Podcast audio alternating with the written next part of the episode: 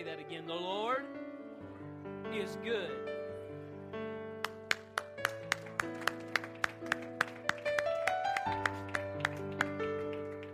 It's good to see Brock and Shanley and David today. Good to have back home. Good to have them back home. John chapter 2, you can remain seated today for the reading of the word. I know you've stood for a long time.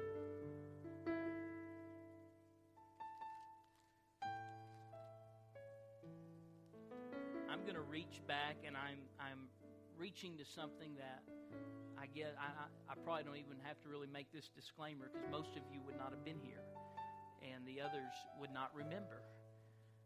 But I'm reaching back to something I I wouldn't flatter myself to assume you remember all the messages that I preached. But I'm going to reach back to something that I touched on one time, and I want to delve into that again. And um, you're going to find it in John chapter 2, beginning with verse number 1. We'll read down through verse 10. The Bible says, In the third day there was a marriage in Cana of Galilee, and the mother of Jesus was there. And both Jesus was called and his disciples to the marriage. And when they wanted wine, the mother of Jesus saith unto him, They have no wine. Jesus saith unto her, Woman, what have I to do with thee? Mine hour is not yet come. And his mother said unto the servants, Whatsoever he saith unto you, do it. That is the key verse that I am preaching from today. His mother told the servants, Whatsoever he saith unto you, do. And there were set there six water pots of stone after the manner of the purifying of the Jews, containing two or three firkins of peace. Jesus saith unto them, Fill the water pots with water.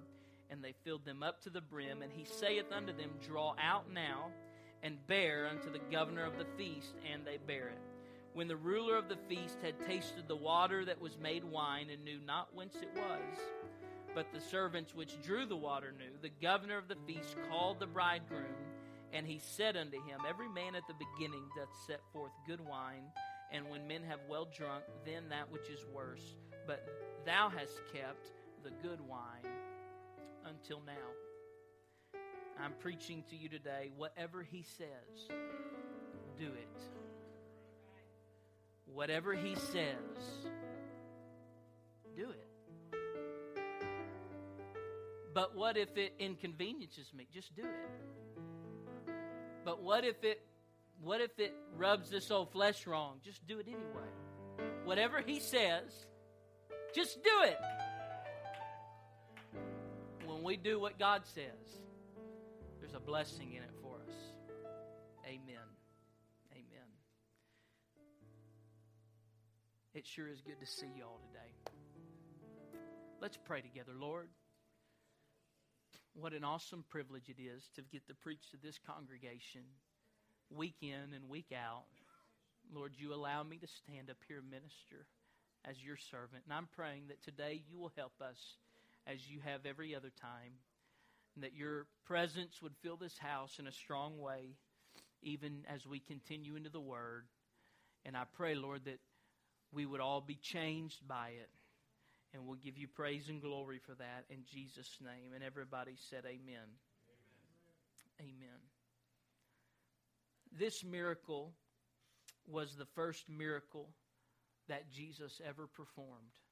And I have in time past when I have when I have preached from this text, I have told you and pointed out the fact that uh, his mother is the one that had to push him into that ministry of the miraculous. And um, you know, moms have a way of doing that sometimes of pushing you. Anybody thankful for a mom that pushed you every once in a while?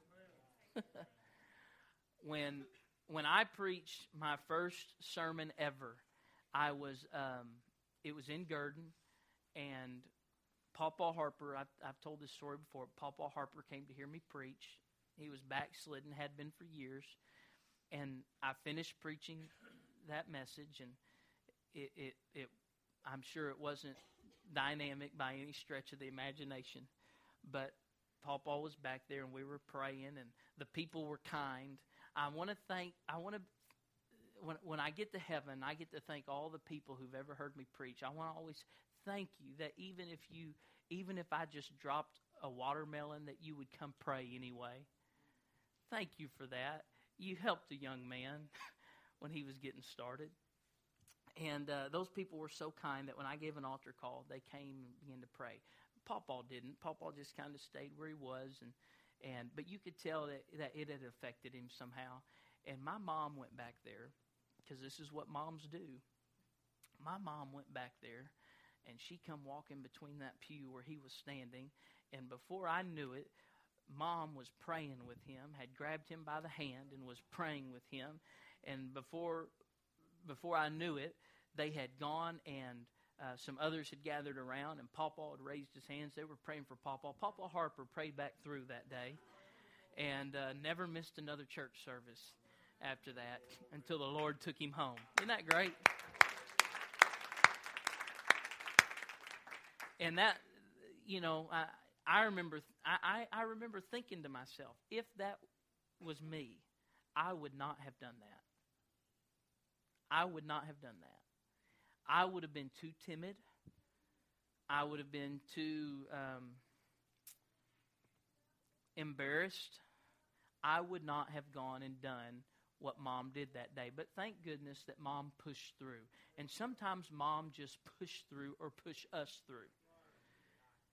And uh, I will tell you this: um, it's it's good to have a mom like that when when you've got a brother like I've got.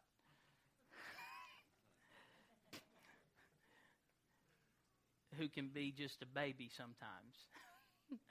and and uh, I would say that if Sean was here today, because I'm his big brother and I can say that sort of thing. Um, Sean just had a had a little surgical procedure done, and my mother um, is with him and and is making him get up and and walk and all the stuff you're supposed to do after surgery, and uh, and he he's not doing so good with it. And mom had sent an email to my dad, and I got dad was sending it to me so I could just kind of see what all was going on. And she said she said he's she said he's uh, he's not like Kenneth. He's a little bit more of a baby. so when you see Sean, you can tell him you heard he was a big baby. But mom has always pushed us, and I'm very thankful for that. Uh, she she made sure that we were going to uh, give it everything we had to succeed in life, and that is a blessing. Jesus' mother Mary, um, I, it, it's a hard thing for me to reconcile the fact that Jesus looked at Mary and said, "Woman, what have I to do with you? Mine hour is not yet come. Jesus told her, It's not time. She said, I don't care. I don't know how you reconcile that. I don't have enough theology experience to, to, to pull something from that and tell you how all that comes together. But I'm going to tell you this He did what she said. and so uh, that day, his very first miracle takes place. And I've told you that usually when we preach from this, and, and this is, I've preached this particular thought, that we preach about how he allowed the best wine to be served last. If I was going to preach it from that perspective today, I would tell you that I am so thankful to be alive in 2015. Now I know we're going through some stuff, and, and I'm if you'll give me just a moment, I've wanted, I wanted to make a little bit of a statement today. Uh, Clinton, when he led us in prayer today, led us in prayer about the stuff that's going on in Kentucky with Kim Davis, the county clerk there. And I want to make a little bit of a statement about that. Um, and I and I want to be careful because I don't ever want to be offensive to anybody that I pastor, um, and, and, I try not to be offensive. Um, I really do. But I also, the, the Lord dealt with me, and that's the best way I can tell you. The Lord dealt with me a, a, a little while back, and I think I mentioned this to you about the church remaining too silent in the face of things that come against us. And um, while I don't think we have to respond to every little thing that comes down the pike, what is happening right now is not a little thing. And I think there are some things that we do need to respond to. Um, I understand not everybody's going to agree. That's that's their decision. That's your choice. However, you're going to feel about it. But I am going to tell you how I feel about it as pastor of this church, and that is that we need to, whether you agree with her or not, you need to agree to support her in prayer as she is going through this. And it really, I know that she's a Pentecostal lady, and so some people think that Pentecostals are supporting her because of that. That is not the only. I would support this lady if she was any denomination. It would not matter to me because she is standing up for what I believe to be her religious rights and liberties that are being infringed upon. Now, the first way I look at this is I do look at it from a biblical standpoint, and I totally agree with her that she that that I would not want my name on those marriage licenses licenses either. I would not want my name on those marriage licenses. And I know some people have said, "Well, what about divorces or what about this?" and and there's argument that says she doesn't sign the divorces. I don't know if she signs those or not. I don't know if she signs for liquor licenses or not. I don't know what all she does. It really doesn't matter. At some point, we have the right to draw a line in the sand and say this this is the, the point of no return. I cannot, you pushed and you pushed and you pushed and you pushed, but I will not go further than this. I don't care if she is a hypocrite. I'm not calling her a hypocrite today. I know some have tried to say that because of her past. Her past is really irrelevant to the discussion. Doesn't matter if she's a hypocrite. It doesn't matter what she's been through. It doesn't matter if she's the, the, the biggest sinner in the world. If she wants to draw the line here and say, I cannot do this, she has every right in the world to do that. And this is not a little thing, this is a big thing because however this goes, it's going to set precedent that is going to affect us for years and years to come. And so I want you to know that I am very much in favor of her and that I believe we very much, whether you agree with that, me on that or not, you, you can agree with this. We very much need to be praying for her. And um, I would make you aware that she, she has not broken a law. Um, the Supreme Court does not set law, the Supreme Court interprets law. And the only law that is applicable right now in her situation is the Kentucky law that says marriage is between one man and one woman. And uh, that would be the only law that would apply to this particular situation. So she has not broken a law. And that is not why they have jailed her. And this is what really concerns me. They did not jail this lady for breaking a law, they have jailed her for being in contempt of court. Because the judge said, You are to go do this. And she said, I will not do this. He said, If you don't do this, I'm going to put you in jail for contempt of court. And she said, I, I don't want that to happen, but if that's what has to happen, then so be it. And so that is what she is in jail for. And I find that to be a gross, a gross overreach of the judicial system folks, folks, and, and, and I'm trying to be very careful right now to not be too political, and I'll get back to preaching in just a moment, okay? I'm trying very careful to not be too political. But when we have actual law breaking scandals taking place in government, and we're ignoring that to, to put somebody in jail because they won't sign a marriage license, that's messed up. And I think we need to stand and support somebody who's trying to stand up. And none of us in here would want our past being go- gone through with a fine tooth comb, looking for every inconsistency and every sin and glaring failure that we've ever had.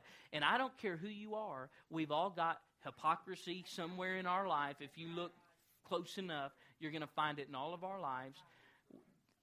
So let's let, let's be let, let's help somebody in a situation like this and if somebody feels like they need to make that stand let them make that stand let i, I pray i'd make that stand i pray i'd make that stand and when somebody's invested that many years in a job and a position, their pension should not be at risk and them have to quit. Well, just quit if you disagree. Just quit.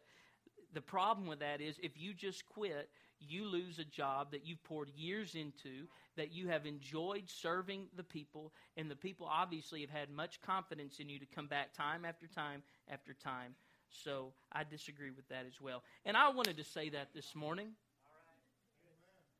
I wanted to say that this morning, and, and I'm asking that, that you would at least pray for her, whether you agree or disagree. And you sure wouldn't have a problem with Christians who want to express their support. I don't think you should. Uh, I don't think you you should you you have any leg to stand on. And um, for what that's worth, okay. Now, what got me to that? One, I was planning on saying it today, but two is the fact that I, despite all of that going on right now, I am glad to be living in 2015. Let me tell you why I'm glad to be living in 2015. It's because the best wine has been saved for last. That's that's the way it's happening these days. The the best wine is being poured out last. And I thank God for what he did in the early church. I thank God for what he did at Azusa Street. But my goodness, I'm thanking God for what he's doing right now. I want to thank God. Go ahead, give him a hand clap of praise.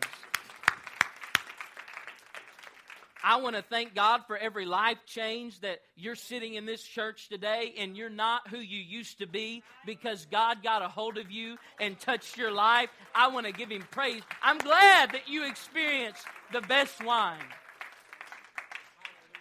And it's just going to increase. It's just going to continue. It's going to accelerate. God's going to, I know the world is, is accelerating in wickedness, but where sin doth abound, grace doth much more abound. And uh, despite all of those things that are going on, God's got a great church. God's church is not one bit in trouble.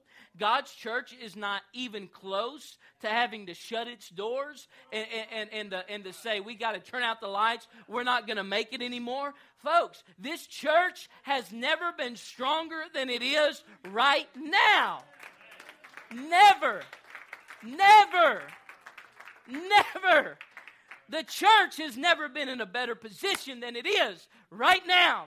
We've never been more poised for revival than we are right now. We've never been more poised for healings to take place than we are right now. We've never been more poised for people to receive the Holy Ghost than we are right now. This is the greatest day that the church has ever known. And I want you to understand that there are more people that receive the Holy Ghost in one day.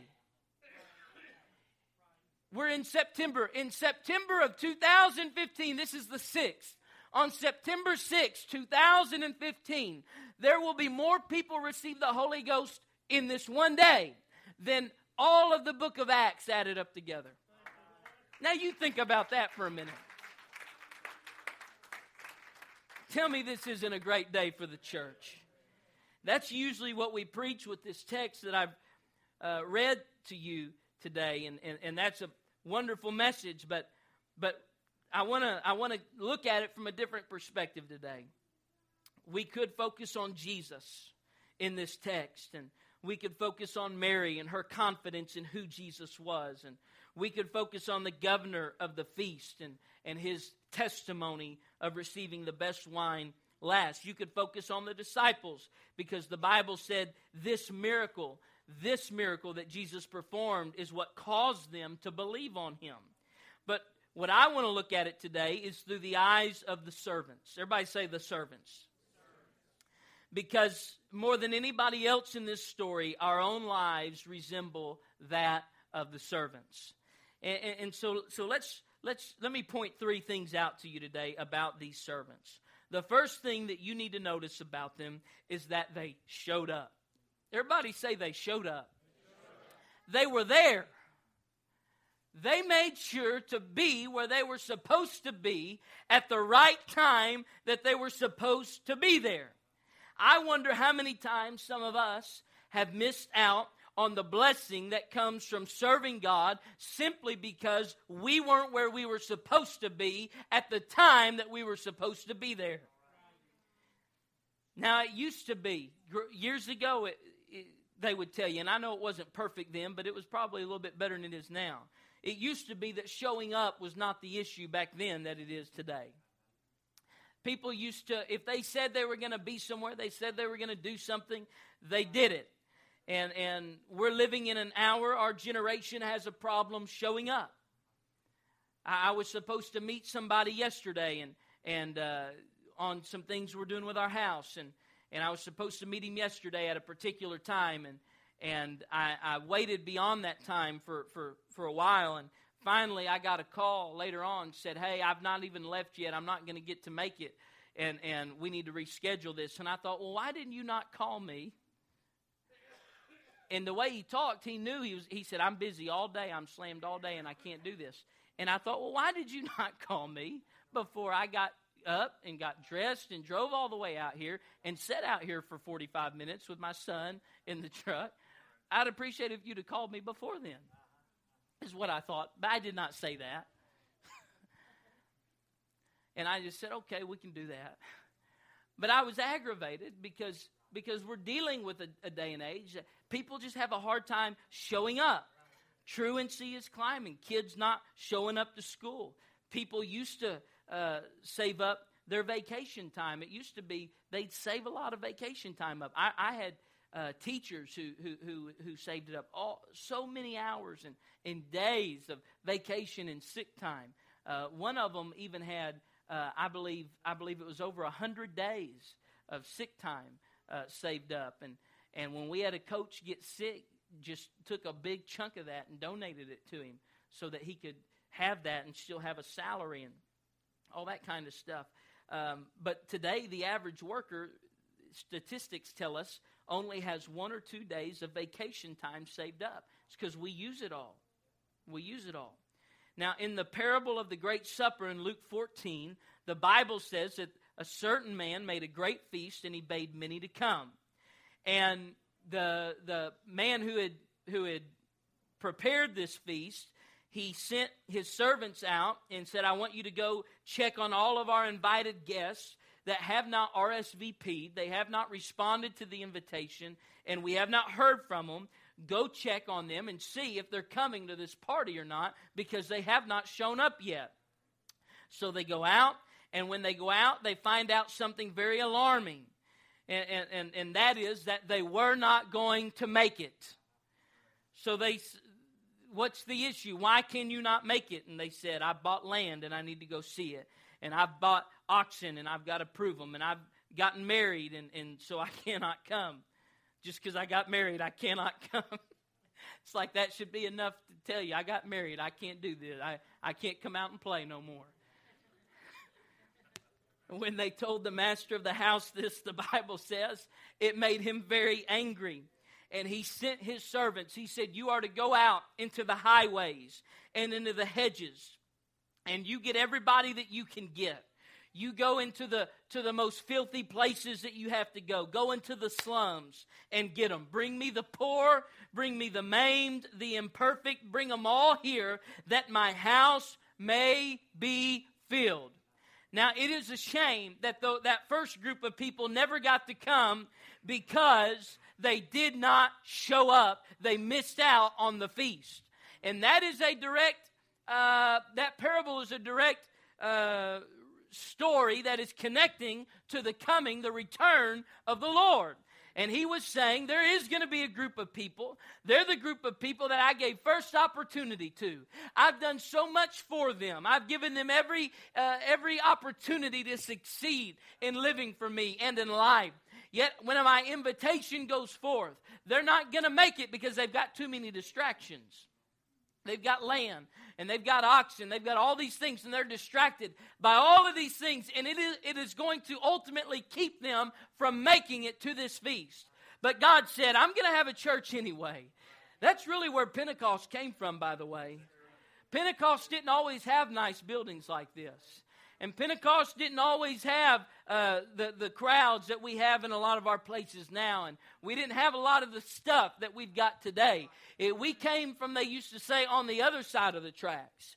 We came from the other side of the tracks. And, and, and not everybody appreciated Pentecost. And they used to laugh and make fun of the tongue talkers and They used to laugh and make fun of us because we believed in miracles. And we believed that God was still a healer today, just like He was back in the Bible. And we came a mighty long way. And I want to tell you today that I, this guy's thankful that God said, Go ahead, go get that poor Bill O'Connell, and go get that maimed Nina O'Connell, and you bring them into my house. My parents didn't grow up in this thing. You bring them into my house that my house may be filled. And I'm here today, and I'm benefiting from the fact that they showed up. And so I'm not planning to get here and to quit showing up now. I don't plan to do that. I don't plan to get here and stop being faithful to God.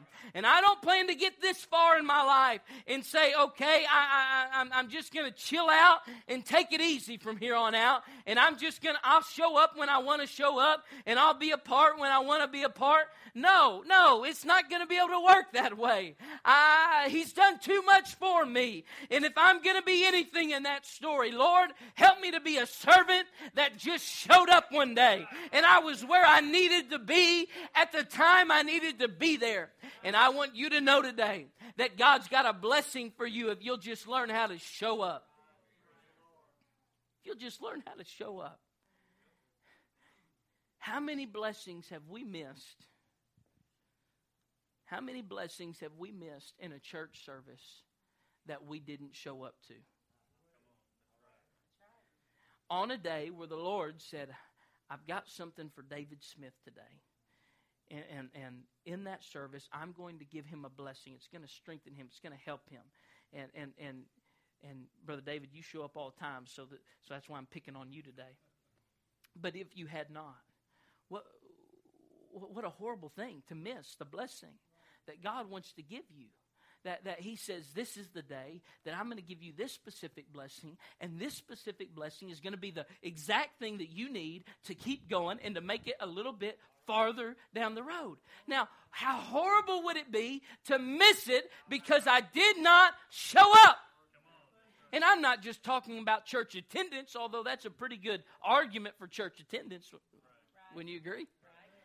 But I'm talking about I've got to show up every day in prayer and say, God, I can't go through this day without talking to you. I can't go through this day without spending time on my knees in prayer. Lord, I need your help today. God, I, have got to hear from you today. I need to follow the leading of your spirit today. I've got to hear your voice today, God. I, am just here before I, before I do anything else. I'm just wanting to show up in your presence, God, to tell you that I'm depending on you today. And if you will show up, there is a blessing that God is going to pour out in your life. Just show up.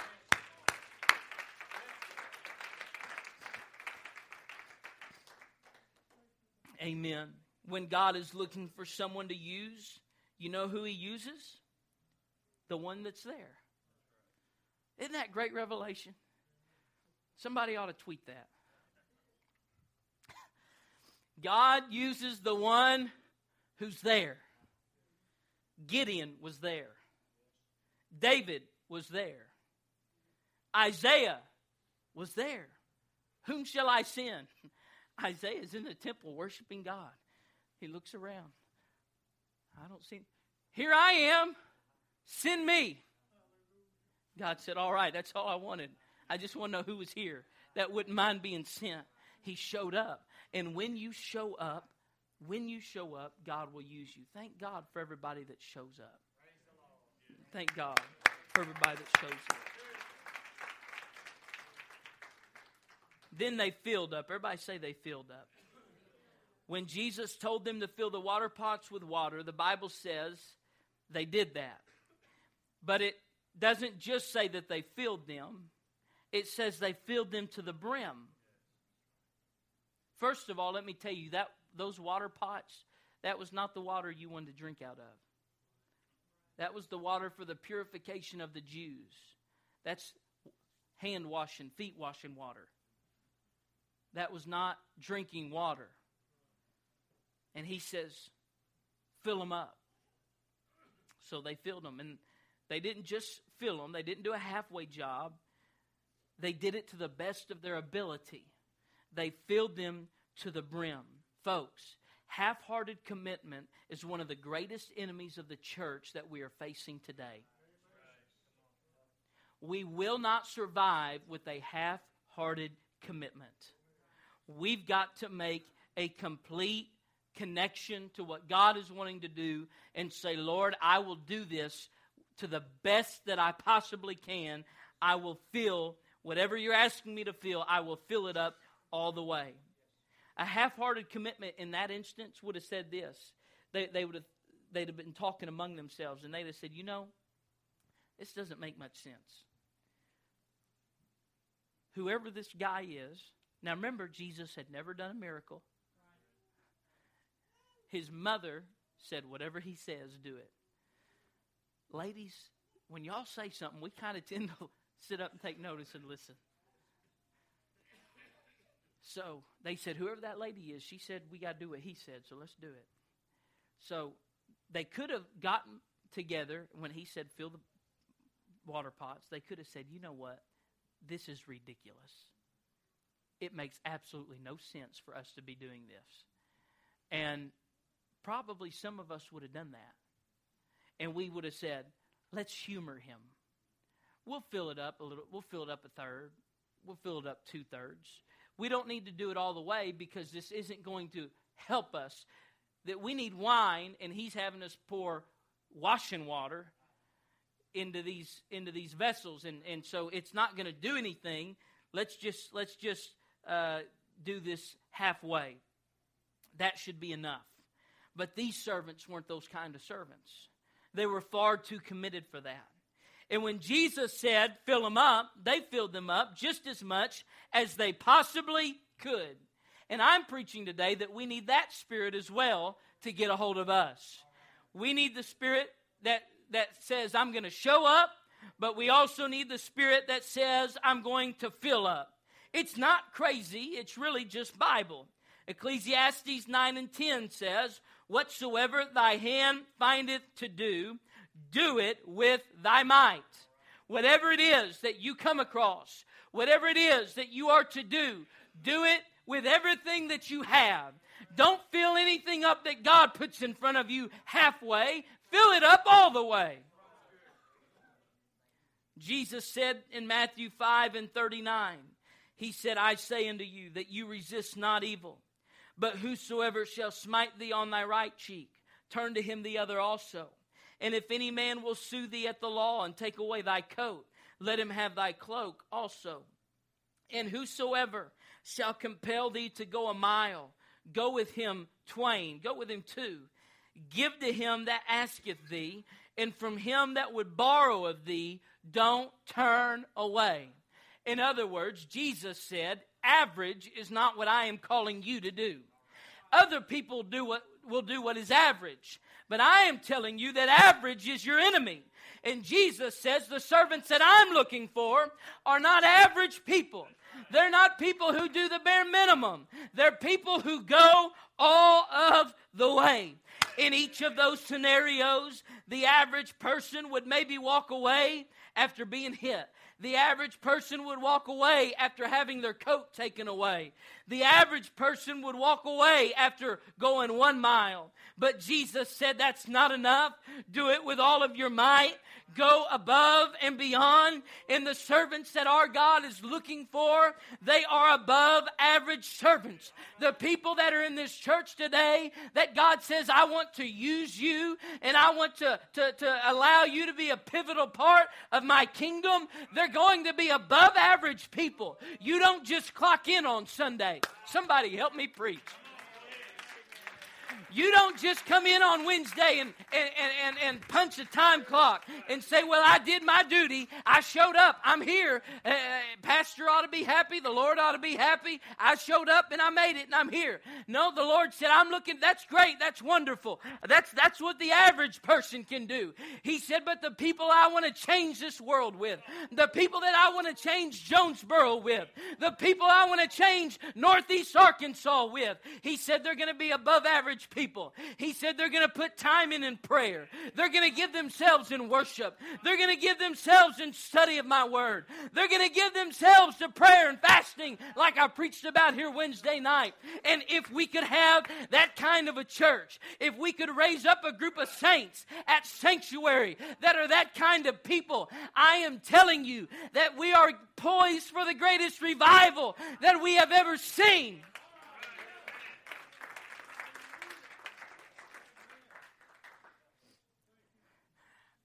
I hesitate to say this because I don't know that anything will come of it. And so I'm not telling you anything will necessarily come of this. But let me tell you what, what conversation I had the other day. I found out who owns this property right here and got to looking and said, you know, if we cut that down to, to the same level that this is, we might could we might could uh, put a building on that if we position it a certain way we could get a building on that pretty i think pretty effectively and and and so so let's look at this. And i talked with the people and they said well well we've got some more property too with this and uh, that that could maybe be available. We'll we'll have to talk about it and see but how much would you want? And i said well, we want as much as we can get. I said we want as much as we can get. And, and, and so i don't know if anything will come of that or not they're supposed to sit down with their board of directors and talk about it and, and see if they're willing to part with any of it.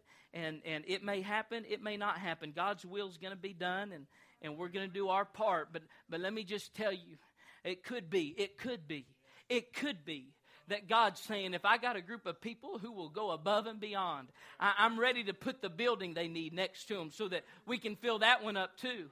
I keep saying this week. Go ahead, you've got praise.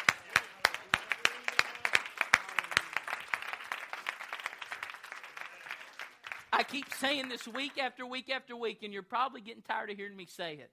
But I'm saying it because I want it driven down deep in your minds. Folks, I don't know how many gone today. Lots. Lots gone today. I had calls and texts all week from those that would not be able to be here today. But I look and I thought, man, we're not going to have hardly anybody at church. We'll be lucky if we got about 40 folks or so. I, you know, 50 folks maybe. And, and, and, and and I look around today and I said, man, this is great. We got a good crowd here today. And, and, and if everybody was here, this is what I keep saying, if everybody was here, would y'all do me a favor and everybody get here? if everybody was here, I don't know how many hyphen are gone today. They're back home. And I don't know how many uh, families are out vacationing today. And that's all great. I have no problem with that. But if all of us were here, we there would not be enough chairs in this room to sit in. And, and I'm telling you, we're only, I mean, maybe a week or two or three, who knows, out from having to go get them out of that room and that room and bring more chairs in here and put them down over here and over here and maybe run some, maybe even make another aisle if we have to and push some of these closer. We try to give you leg room around here, but you may have to eat some of it up and, and, and, and, and do what we got to do to get a couple more rows in here we will do all that. We'll get it taken care of. But I'm thinking, Lord, you've been mighty good to us. And God, if we could get a group of people that'll show up and a group of people that will fill up and say, we're not content just to be any other church. We're not content just to be any, any old apostolic church. We want to be the kind of a church that people can come to and God can touch their lives and God can change them. Now, you please don't Please don't misunderstand me today. And I didn't know I'd get into all this, but please don't misunderstand me today. Because I'm not just trying to, to, for us to get some kind of big number around here so we can pat ourselves on the back and say, boy, did you see how many we had in church today? Isn't that great? I, I could, I really don't want to do that. That's not what this is all about. This really is about saying we've got to have a place where people can come in and their lives be changed and they walk out the door different than the way they came in And if we're not doing it for that reason, then we don't have a right to be here. But could it be that God's saying, I'm going to give you a piece of property over here and I'm going to see what you'll do with it? And I'm saying, God, if you'll give us that piece of property and you'll make a way for us to put a building on it and you'll work out a way for us to have a little more parking around here, I'm making a promise to you, God, that we will not just do it half hearted, but that we'll fill it up. We'll give it everything we've got to see your house full and your table full. Anybody believe what I'm preaching right about now? Anybody hungry to see God do a great work in an above average church? Help us, Lord. Help us, Lord. Help us, Lord. We've got to give it everything we've got. This church has to be a soul winning church. This church has to be a witnessing church. You've got to go to work. You've got to go to work and tell people about how good God is. You've got to go to work and you've got to tell people about how He'll set them free. You've got to go to work. You've got to go to the store and tell somebody and tell them, say, I want you to know the God I serve. And, and, and, and he, He's a great God. And there's nothing too hard for Him. And if you'd come to church with me, I'm believing that God will touch your life in a great way. And God will minister to you in a great way. We've got to get after it, folks. We've got to get into the highways and the byways and compel them.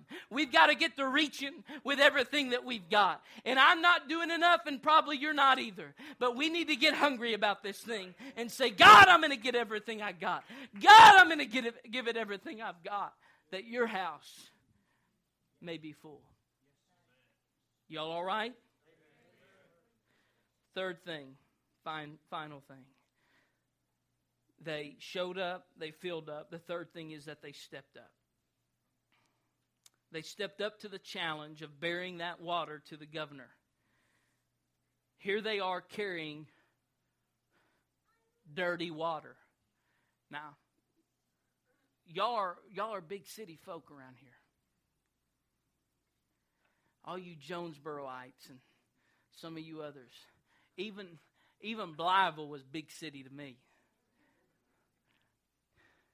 Because most of my formative years were spent in a little town called Gurdon with no stoplight, with a Sonic, and that was it back then. Now, they have since got a pizza shack, and it depends because it, it, it goes from owner to owner. One day it's Pizza Shack, next day it's Pizza Barn, then it's Pizza Shack, and then it's Pizza Barn. They're not very original with the name. And they've got Allen's barbecue now. Ooh, that's good.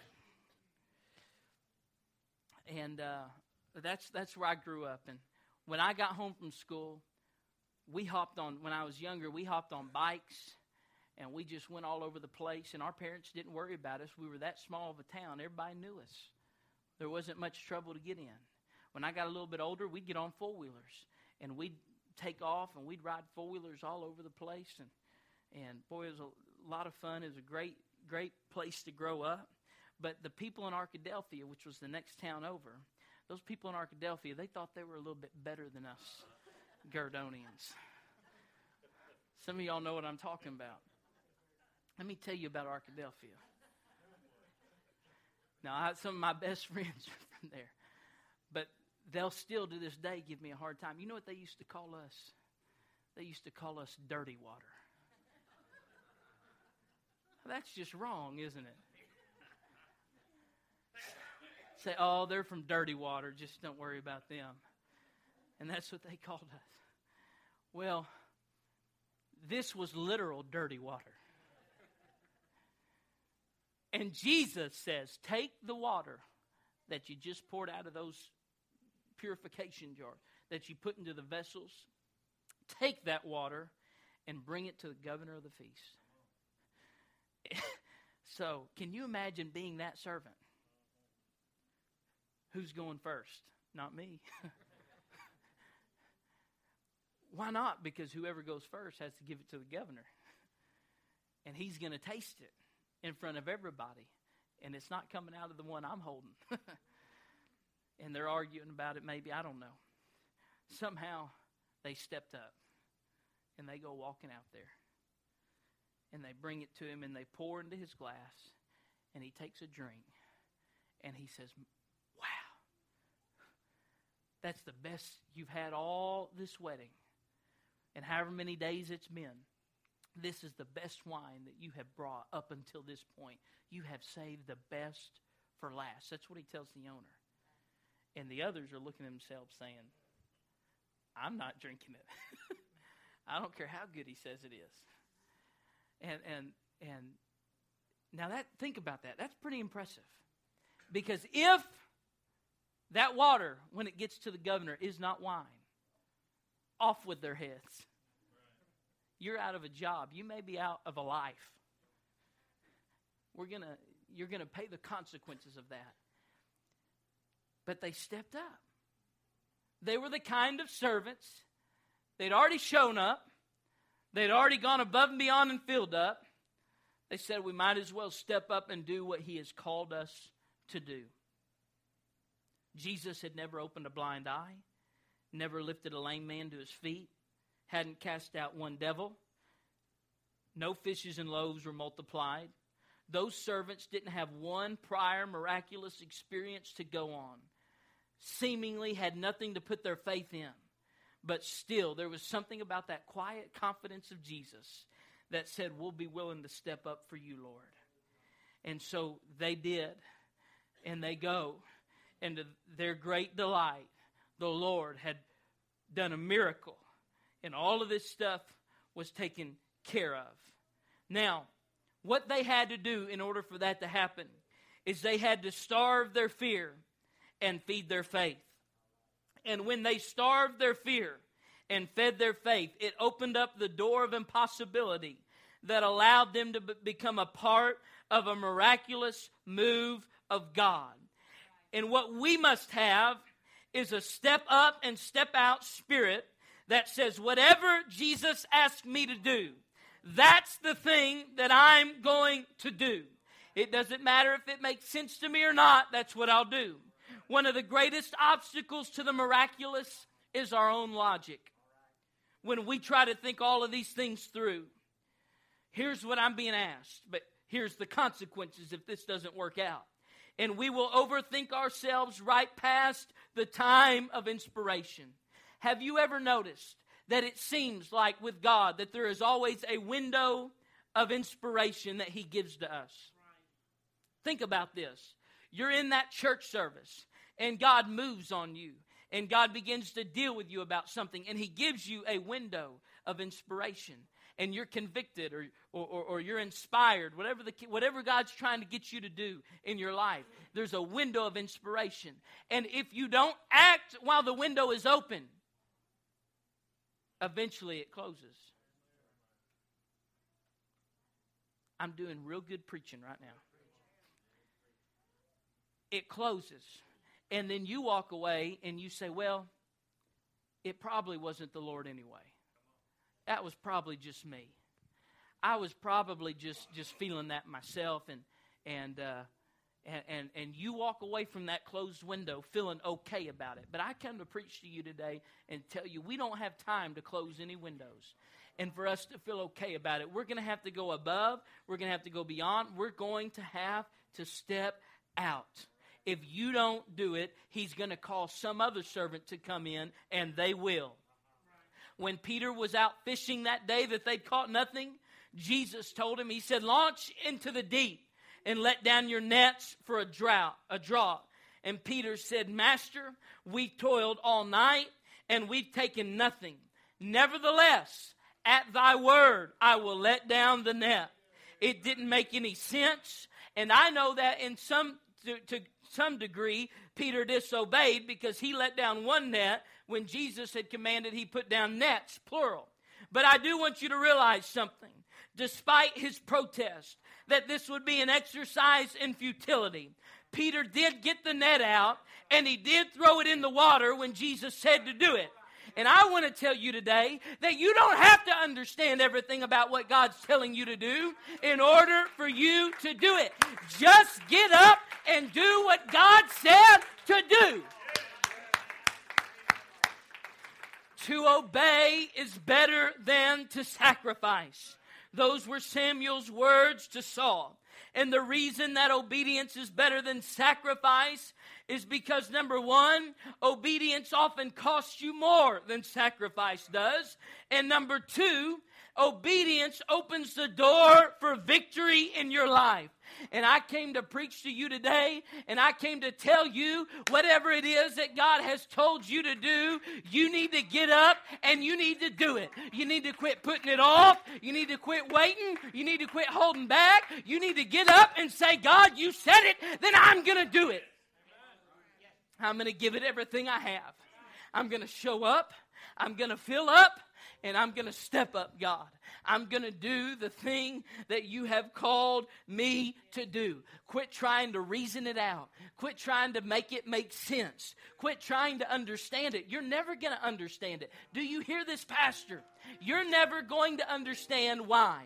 It to this day, it does not make sense why you should put the dirty water into the vessels that you're going to pour wine out of. It doesn't make sense. It didn't make sense 2,000 years ago, and it doesn't make sense today. It never has, it never will. Just do it. Just do it. And there are those of us in this room that God has been speaking to about different things.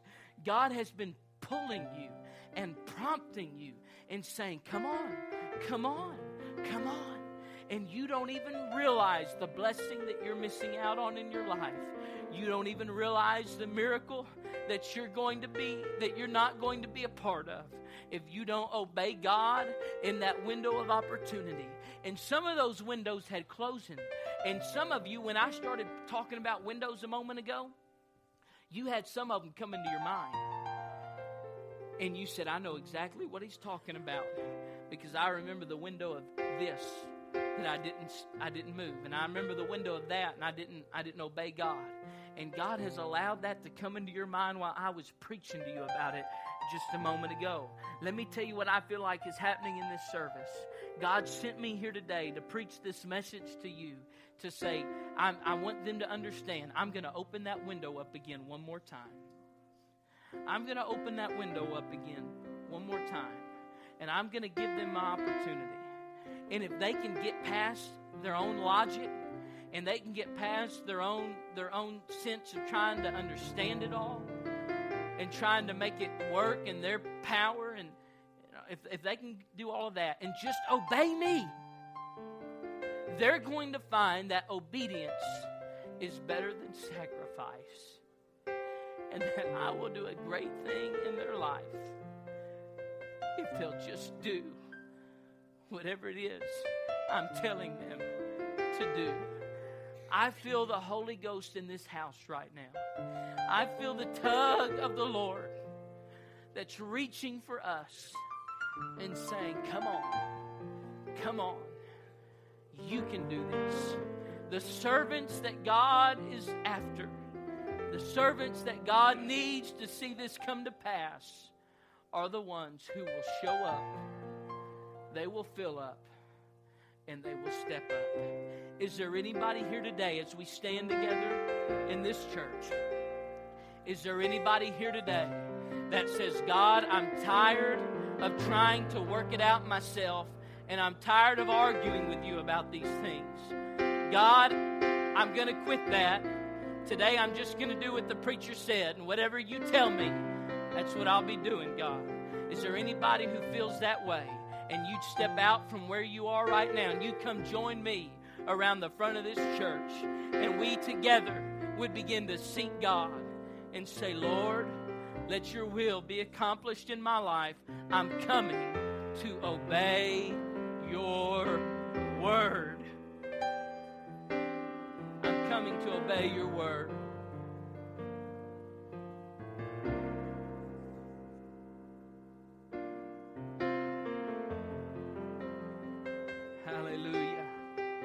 Thank you, Jesus. Thank you, Jesus. Thank you, Jesus.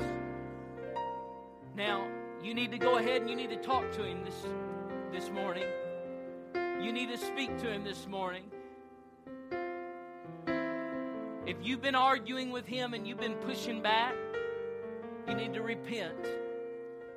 Lord, I'm I'm telling you today, I'm done with that. I come to obey you.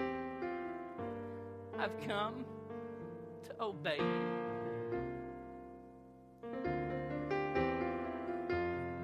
Ministry that God has for you. It's going to happen when you just do it. When you just listen and obey. You're going to find the door begins to open up.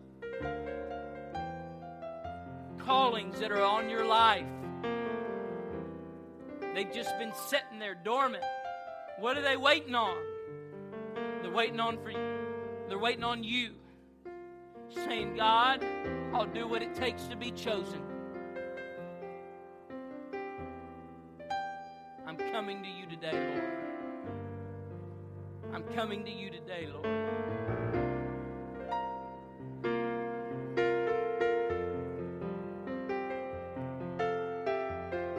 Convicting presence of the Lord here right now. Oh, in the name of Jesus.